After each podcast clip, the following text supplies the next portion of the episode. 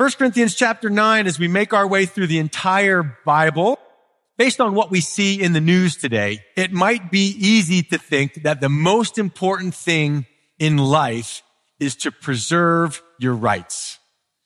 Our rights and our freedoms are at the core of who we are as a nation.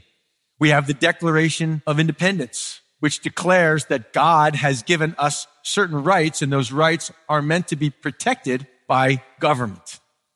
On top of that, we have this thing called the Bill of Rights, the first 10 amendments to the Constitution. Did you know that two years after the new American government went into effect, the Bill of Rights was added as the first 10 amendments to the Constitution? See, it wasn't part of the original Constitution. They felt like the Constitution itself and the Declaration of Independence would be enough to guarantee freedoms. But then when they brought the Constitution, there were those like Patrick Henry that argued that it needed to lay out specifically what rights. And those rights that we know of are the right to freedom of speech, freedom of the press, freedom to gather. You know those rights. That's the Bill of Rights. So Congress discussed about 200 proposals for amendments before it finally presented the 10 to the states for approval. And these were ratified in 1791. Now, as you watch the news, as we have discussions with people, it's a daily conversation about the discussion of people's rights in our day and age. We're discussing gay rights. We're discussing women's rights. We're discussing gun rights. We're discussing reproductive rights and we're discussing parental rights. Now, I don't know how many of you are of my generation, but in 1986, I was introduced to a group of three political activists, otherwise known as the Beastie Boys. Anybody around during that day? You, those of you that laughed know exactly who I'm talking about. We were subject to all of that nonsense in the 80s. But the Beastie Boys told me I had to fight for my right to do what? I know I didn't know I had a right to party, but they told me I had a right to party. What they didn't tell their generation was that if you happen to get arrested for underage drinking while you're partying, you also have the right to remain silent. You have the right to an attorney. That's called Miranda's rights. Chapters 8 and 9 of 1 Corinthians discuss another right. And Paul would say this right is possibly the most important of all of our rights and absolutely essential for a Christian. And that is the right to surrender your rights for the sake of loving somebody else. Now again, oftentimes the problems that we are subject to with oppressiveness is when our rights are taken from us. So Paul is not suggesting for a second that God wants to take our rights from us. Far from that. The opposite of that is true. We are free in Christ. We have liberty. Where the Spirit of the Lord is, there's liberty. But part of that liberty is the liberty to say, I choose not to engage in something if it's going to be harmful to you. Again, we're not talking about something that just simply offends somebody else. How in the world can we live a day nowadays without offending somebody? You can't get up in the morning and sneeze and not offend somebody. And that would be a very tragic and difficult way to live. But what Paul is talking about is not when someone sees me do something that they don't like and they're offended by it. The problem that Paul has addressed there in chapter 8 was that when something I do, when me maintaining a right I have, comes into conflict with you maintaining a right and a conviction that you have. And I hope you see the difference that my rights should never force you to violate your rights. If you look at the end of chapter 10, Paul will tell you exactly where he is going with all of this. Look at verse 23 of chapter 10. Remember, from chapter 9, the argument that picked up in chapter 8 about meat sacrificed to idols continues on in chapter 10 with this section in chapter 9 saying, hey, the important thing is giving up your freedom for the sake of the gospel. And he says in verse 23, all things are lawful for me, but not all things are helpful. All things are lawful, but not all things edify or build up. Let no one seek his own, but each one the other's well-being. That's where Paul is going with all of this. So back to chapter 9. Paul is going to ask them to give up their rights. For them, it was the right to eat meat sacrifice to idols at the idol's temple. They thought, hey, Paul, we've got the right to do this. And Paul's saying, yes, you might. You might understand that there's no such thing as a false God. There's no such thing as an idol. But there's some people that don't have that kind of understanding. There's some people that don't have that knowledge. So out of sensitivity for them, why don't you just give it up? And we use the comparison. I think the natural comparison for us is something like alcohol. Does a Christian have the right to take in an alcoholic beverage? Yes. The Christian does not have the right to get drunk, but I can't tell you from the Bible that you don't have the right to have an alcoholic beverage. But if someone else that you're fellowshipping with doesn't have that freedom because they have a deep conviction growing up in an alcoholic family, seeing the damage it does, they say, I don't want to touch this stuff. Do you, can you, will you say that for their sake, I will never touch alcohol again? Or do you say, well, my right is, I have a right as a Christian, but if you have that right, do you actually have the freedom to give it up as well? And that's where Paul is hitting the Corinthians. So he's going to talk to them about how he has given up his rights. He's not going to ask them to do something he hasn't done himself. But to show them he's made certain personal sacrifices himself, he's going to have to show that he had certain rights to give up. How many of you understand that you can't give up a right you never had in the first place? Yes, that's clear. So Paul has to defend his rights and to defend his rights, he also has to defend his apostleship. Let me give one background piece of information on this. Paul had a very tenuous relationship with the Corinthians. Remember, the book started with them saying, Hey, some are of Paul, some are of Apollos, some are of Cephas. They were divided over teachers. And there was a group in the Corinthian church that just did not like Paul. They did not think he had a valid ministry. They did not even think he was truly an apostle like Peter was. And this group has begun to challenge, evidently in Paul's previous communication with them, they've challenged Paul's right even to tell them what's right and wrong. They've challenged his very apostleship, his ministry to them. So that's where Paul starts with verse one. He says, am I not an apostle? Am I not free? Have I not seen Jesus Christ our Lord? These are the first three of 19 rhetorical questions in this chapter. 27 verses, 19 questions. He's just pummeling them with questions. Now, these are questions that don't need an answer. The answer is written into the question. In other words, when Paul says, am I not an apostle? The answer is yes, Paul, you are an apostle. They should have known he was an apostle. Am I not free? Yes, Paul, you are free. How can you say you gave up freedoms if you weren't free to have them? Have I not seen Jesus Christ our Lord? You know, there will never be apostles today like there were in the days of the early church. We have apostles. There's people that come on TV and I'm apostle so and so and I'm apostle so and so, but not in the same way that the apostles were apostles back in the times of Jesus. One of the requirements for apostleship, and by the way, you know, apostle just means one who was sent out. So Paul was an apostle in that he was sent out by the church to go do ministry, sent out by the church in Antioch to go and spread the gospel. But he was also an apostle in the same vein as the other apostles because he had seen Jesus Christ. That was the requirement in the early days of the church in the book of Acts. The requirement to be an apostle is you would have had to have spent time with Jesus. Now there's nobody on TV these days that has ever spent time with Jesus in that way, individually, personally, practically, materially. Now we've spent time with Jesus in other ways, but Paul says, I saw the Lord Jesus. When did he see the Lord Jesus? On the road to Damascus, when Jesus came to him. So when he says, if that's not good enough for you, if I am not an apostle to others, maybe there were others that could not claim Paul as the one that planted their church, would not claim him as an apostle, but he says, you guys in Corinth, doubtless I am to you. For you are the seal of my apostleship in the Lord. A seal is like a signature. It's something that guarantees authenticity and ownership. And Paul looks at the Corinthian church. Well, he's not looking at them. He's writing to them. And he says, your existence, the fact that you got saved, I couldn't lead you to a Christ I didn't know or wasn't serving. So the very existence of the church, the fruit was the very proof of his apostleship, his authority in their lives. So that satisfies him in terms of validating his apostleship. Now that he's got that validated, now that he's got that laid in front of them, he says, now, verse three, my defense or my apologia, where we get the word apologetics, to those who examine me is this. Do we have no right to eat and drink? Do we have no right to take along a believing wife, as do the other apostles also? The brothers of the Lord and Cephas? Or is it only Barnabas and I who have no right to refrain from working? So he's been forced to be put in a place of defending himself. Don't you hate that when people are scrutinizing you and now you're forced to sort of defend yourself? Well, he's under scrutiny. That's what it says. Those who examine me, those who are judging him. And it's a very legal kind of term to be brought as a witness for interrogation. So Paul's life is on trial in front of these Corinthians. At least a certain part of them. The anti-Paul group has said, well, we don't believe Paul has these rights. And in some ways they were misunderstanding his behavior. See, Paul had chosen to live a little differently than some of the other apostles. And they were interpreting this as if he lacked the rights, but instead Paul had chosen not to enjoy them, not to partake in them. So they're judging him and he says, here's my defense. Don't we have a right to eat and drink? Now that doesn't mean they're trying to get Paul to fast. He's not speaking of just eating and drinking. What he's saying is that when he's ministering to them, doesn't he have a right to eat and drink at their expense?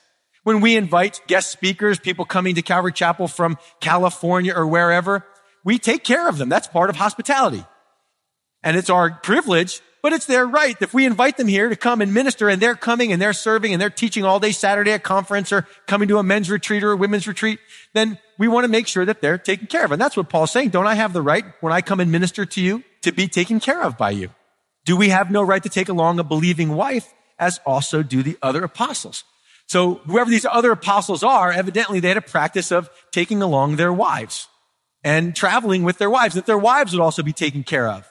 And Paul says, don't I have that right too? Even though Paul was single, see, Paul had the right to be married, but he gave up that right to be married. And evidently some were challenging him on that. But it's not just the other apostles, it's the brothers of the Lord and Cephas. You know, Jesus had brothers, right? And sisters. Half brothers, we would say. Paul doesn't say that, but same mother, Jesus had the same mother, but a different father. So the other brothers were of Mary and Joseph. We have a couple books of the Bible. James was written by a half brother of Jesus, as was the book of Jude. And evidently, as they traveled, they took along wives with them. And Cephas, Peter, he was married as well. Jesus healed his mother-in-law. What a great act to heal Peter's mother-in-law. What a great act to have happen. Provide for the healing of your mother-in-law. That's a good thing. It's a helpful thing for family reunions. Or is it only Barnabas and I who have no right to refrain from working? So Paul's saying to them, I have a right, like the others, to refrain from working. There were four ways if you were a traveling speaker. There were four ways of being supported. Number one, you could charge a fee. Number two, you could be provided for by a patronage. In other words, someone would take it on themselves to support your ministry, an individual or family. You could beg and you could work. And so it was very common for churches to support those that were traveling. Even Jesus had support from those that were traveling with him, from the women who would provide for his needs, his food, and whatnot. But evidently, Paul, working for a living, for the Greek mind, working was a lower thing. If you were wealthy, you had slaves that did the work. So as a Greek, you were only valuable if you could avoid working. That was manual labor was not for the upper class. So evidently Paul's choice to work was an embarrassment in a way to the church. Remember when he came to Corinth? He worked with Priscilla and Aquila, plying his trade as a tent maker. And they misinterpreted that as him not being valuable enough. When I first started in a trade, the funny thing is I learned right away from the guys that had been teaching me, he said, Steve, when you start working, you have to make sure you charge a lot. Really? Why is that? I mean, I would think charging less would give me more business. No, no, no. It's the opposite. If you don't charge enough, people think you're no good and they won't use you. But if you charge a lot, people will think you're really good. They won't figure out you're not until after you work for them. And by then you've cashed the check. But there's this funny correlation behind what we get charged for something and how valuable we perceive the ministry to be or the, the service to be. And that seems to be what's happening there. They also talk about taking along a believing wife. And this was a point of contention. But Paul, living single, said, Hey, I've given up the right to travel with a wife. And then he gives some real practical examples. Look at verse seven, just giving them very natural examples. He says, look, Corinthians, whoever goes to war at his own expense. I mean, how many of you were in the military in here? Now, you didn't have to support yourself. The government provided wonderful set of clothes for you. It all matched perfectly. You didn't go to war at your own expense because you weren't fighting for yourself the person who calls the war has to provide for that. So nobody goes to war at his own expense. And Paul's saying, look, I'm in a spiritual war on your behalf. That's what he's saying. I'm fighting for you a spiritual battle. And then he uses an example of a vineyard. Whoever plants a vineyard and does not eat of its fruit. I mean, if you're going to take the time to buy the seeds and plant the vines and nurture the vines and cultivate the vines, you do this because you're sort of looking for something in return, right? There's an expectation that labor brings reward. No labor, no reward, labor, reward. And that makes sense for the vine dresser, for the vineyard owner. You plant vines because you want grapes. Or he says, let's talk about shepherds. Who tends a flock and does not drink of the milk of the flock?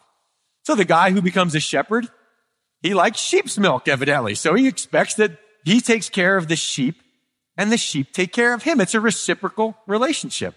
And that's what Paul is arguing, again, arguing for his rights to be supported in the ministry. It's so funny, this section. Paul's going to spend 14 verses arguing for the support that he deserves from the church just so he can say, I don't want it. It's really kind of an interesting line of reasoning. So he says, do I say these things as a mere man? In other words, am I speaking to you just on a human level, on a natural level? Or does not the law say the same thing also? So they might say, Paul, that's shepherds and vineyards and war. That all sounds great, but that's not the Bible. So Paul says, okay. He's assuming that their next line of reasoning. He says, okay, the law, the Pentateuch, the first five books of the Bible, they say the same thing. For it is written in the law of Moses, you shall not muzzle an ox while it treads out the grain. That's Deuteronomy 25 verse 4. And then Paul adds to that. He says, is it oxen God is concerned about? Or does he say it altogether for our sakes? And he answers his own question. For our sakes, no doubt, this is written that he who plows should plow in hope and he who threshes in hope should be partaker of his hope. So the idea is again, labor and reward. He says the law talks about oxen and oxen treading out grain. You would use your ox to drag a big stone over the wheat or the barley and it would separate the wheat from the chaff and then you could go ahead and winnow it. And the ox, it'd be cruel, Paul is saying, if you put a muzzle over the ox, because there he is, it's like having to work at Dunkin' Donuts with a muzzle on yourself. It'd be like to partake of some of those donuts, or maybe some of you are going, yeah, the muzzle is going to be necessary for me if I work at Dunkin' Donuts. So this poor ox, it's kind of cruel. He's working and working and working and never gets to actually put his head down and grab a mouthful of grain while he's working along there. Now, Paul says, interestingly, you think God wrote that because he cares about oxen? And the answer is yes, but he cares about people even more. And of course, the fellowship of oxen in ancient Israel is not reading this and going, Hey, oxen owners, we demand our rights. Oxen can't read. So they're not reading this and going, Hey, we demand our rights. So Paul says, Hey, obviously it's about more than just oxen. He says it for us. He says it to you and to me. The person who comes and does work on your house, they deserve to be paid when the work is done. The person who labors in ministry deserves to be compensated for the ministry. This is a challenging situation. Anytime we get involved with money, money makes all things weird, doesn't it? Money makes things crazy. And there's been so much abuses, and we'll get to some of those discussions in a minute. But Paul's just laying the groundwork for the support of those who labor. That's what he says in verse 11 if we have labored or sown like a gardener, like a, an agriculturalist, a farmer, if we have sown spiritual things for you, is it a great thing if we reap your material things? So we've come to you, we've dedicated our lives to bringing spiritual things your way, nurturing, teaching, loving, truth. Therefore, because we've given our lives for that, then is it a big deal to expect that you would then provide for our material needs? If others, verse 12, are partakers of this right over you, are we not even more? So the challenge is, and I think what Paul is facing is that others like Peter, like Apollos, other guest speakers and other traveling pastors that have come through, and even some that are there in Corinth, have been enjoying their rights. They've been enjoying the right to eat and drink at the church's expense. The church would take care of them. They've been enjoying traveling with their wives. They've been enjoying being supported in general. This is probably the most comprehensive passage on the teaching of supporting those in full-time ministry. So Paul says if others are enjoying this, if the act of planting gives you the right to harvest, then the act of plowing gives you a right to enjoy the harvest. Now, Paul says, nevertheless, we have not used this right. Because Paul was single, because he had a different philosophy, a different approach, he says, we have these rights, but now he begins. You think he's going to move and transition now, but he's not ready yet. He says, we've not used this right, but instead we endure all things lest we hinder the gospel of Christ. So he's willing to live at a lower level, at a different level, because he doesn't want anything to hinder the gospel of Christ. Maybe you've noticed, especially if you've come from a denominational background, have you noticed, does it stick out to you that we don't pass an offering plate? Did anybody notice that? Did that seem odd to you at first when you first came here?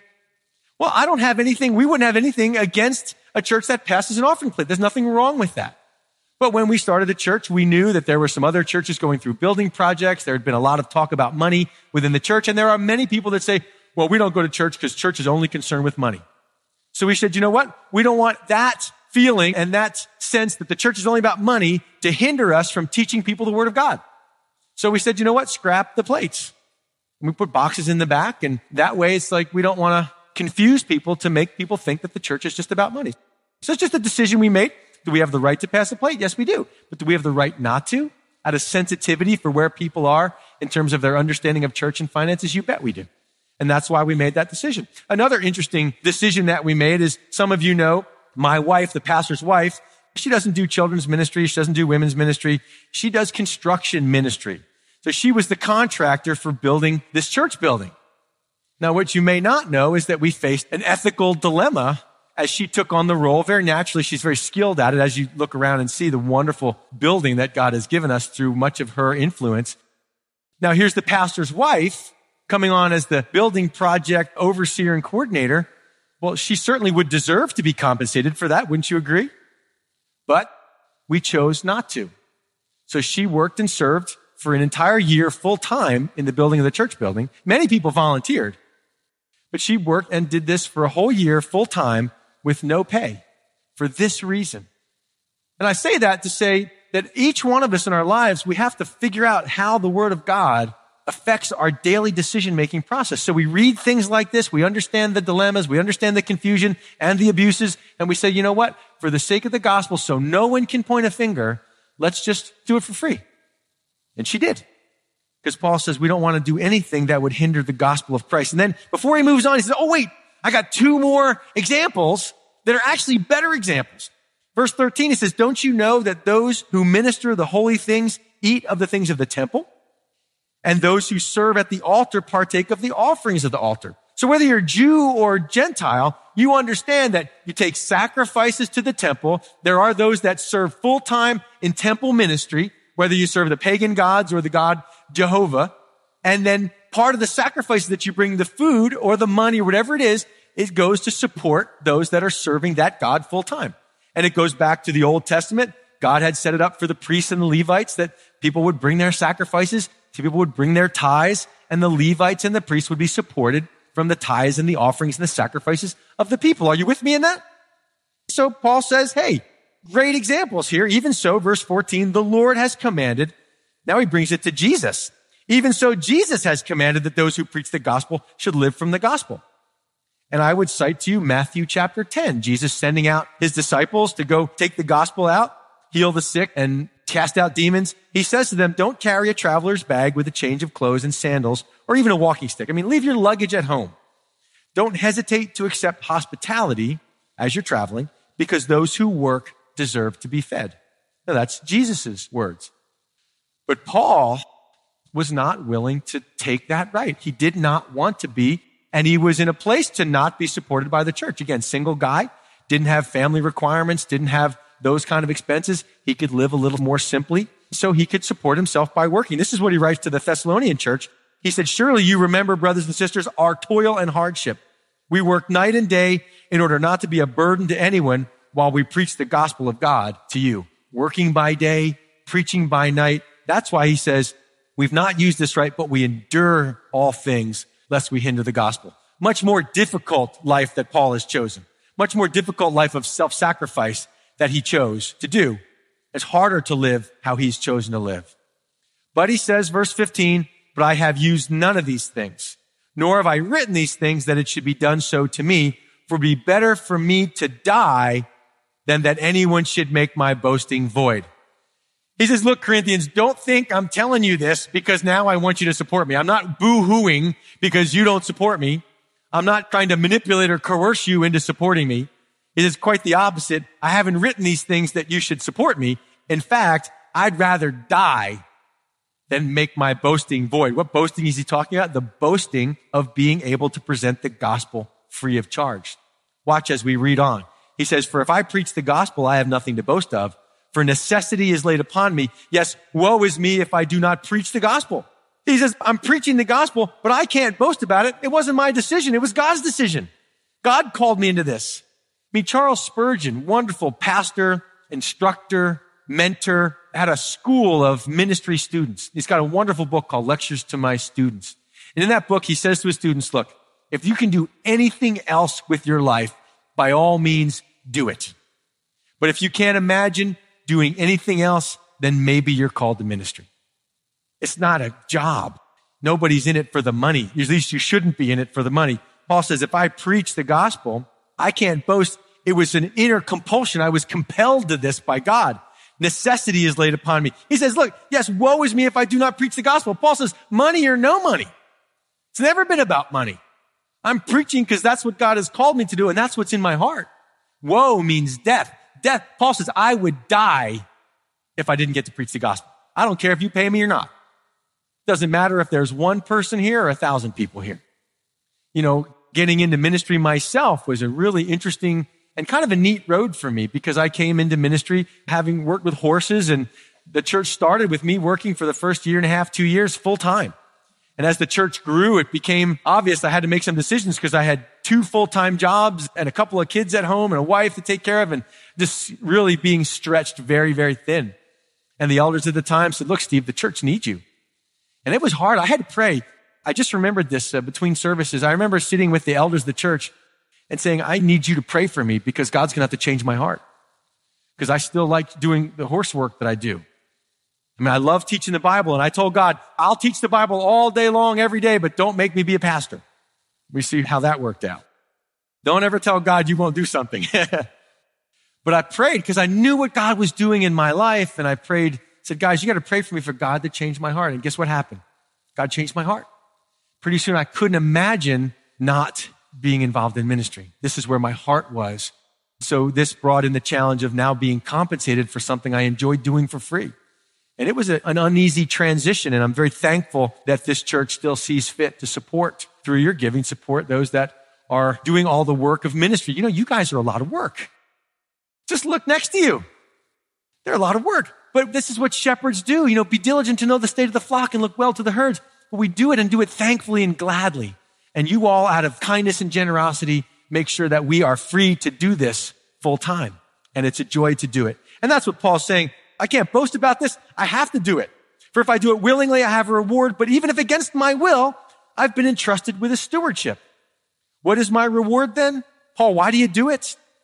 That when I preach the gospel, I may present the gospel of Christ without charge, that I may not abuse my authority in the gospel. That's Paul's great concern. Paul's great concern is taking away any barrier, anything that might prevent a person from coming to know Jesus Christ. He says, I want to present it free of charge. Remember, it's that same passage, Matthew chapter 10. This is what Jesus says to those same disciples. He says, as you go, proclaim the message. The kingdom of heaven has come near. Heal the sick, raise the dead, cleanse those who have leprosy, drive out demons freely. Listen, freely you have received, freely give. That's what he tells his disciples. Look, what I've given to you, I've given to you freely. You didn't have to pay me for the Spirit. You didn't have to pay me for the word. So when you give it out, give it out freely. Don't charge people for what God gives them. You've seen, haven't you, the abuses that have led to people walking away from church? I feel like I spent half of my life defending God from the church because people have been abused and we see it on the news. And whenever there's something that happens, the news loves to highlight the corruption and abusiveness. And it's existed throughout time. Think about Hophni and Phineas, the sons of Eli in the Old Testament. Those two corrupt sons. They didn't love God. They were just doing a job and they were in it for what they could get out of it themselves. And you know what happened because of that? People hated going to the temple or to the tabernacle to worship God. And to this day, we still have the same thing happens because of corruptions, because of liberties, because of abuses. So many people have rejected a God they haven't known.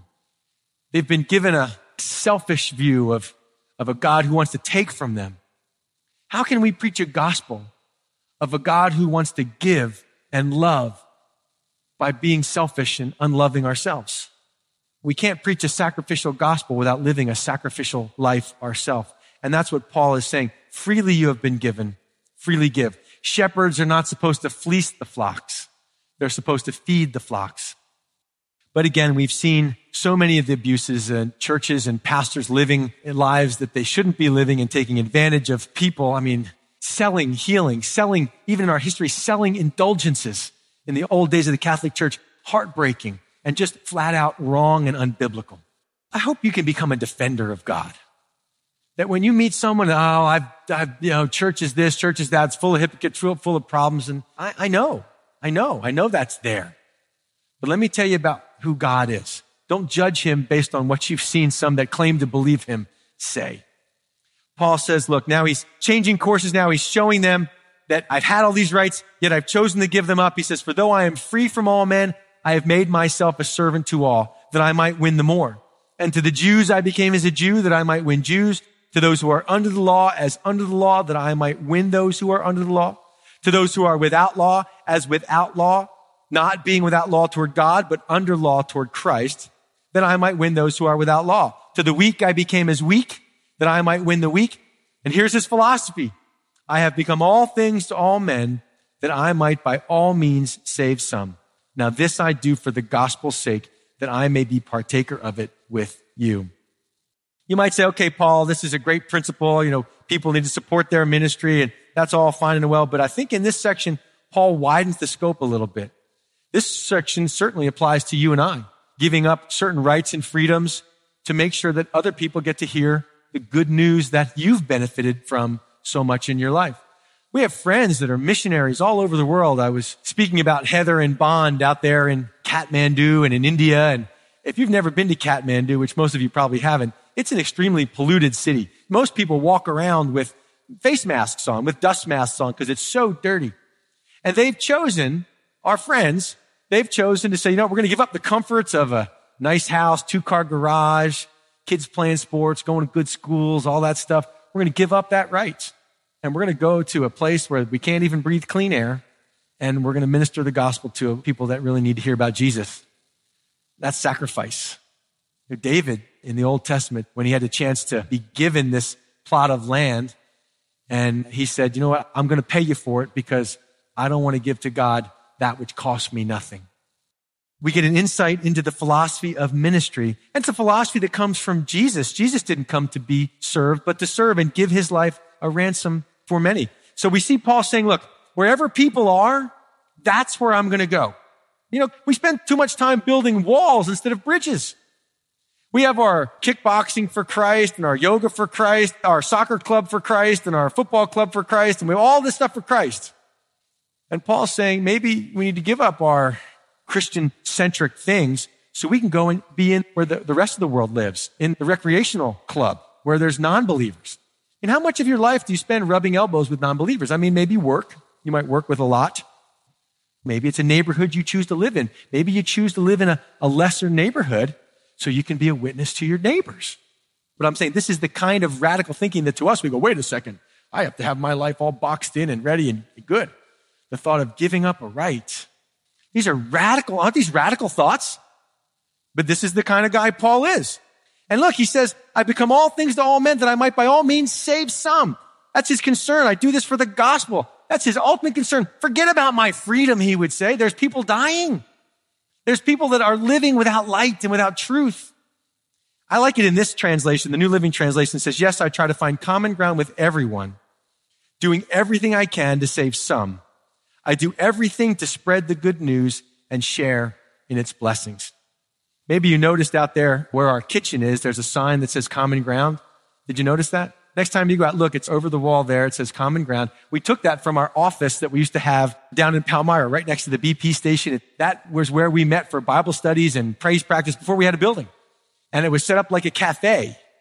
And the idea was from this verse that we called it common ground because we wanted a place where we could, as a church, interface with the community. And that was that place. People would stop in. Hey, is this a coffee shop? No, but while you're here, glad you stopped in. What is it that you have in your life that you can build a bridge with? Paul said, you know, when I'm with the Jews, I eat kosher. When I'm with the Gentiles, I don't worry about eating kosher because food doesn't mean anything to God.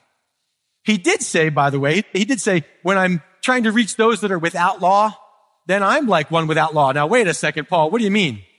Paul's not meaning that when I'm with the youth group, you know, I've heard of youth pastors trying to be relevant to their youth groups by smoking marijuana with them.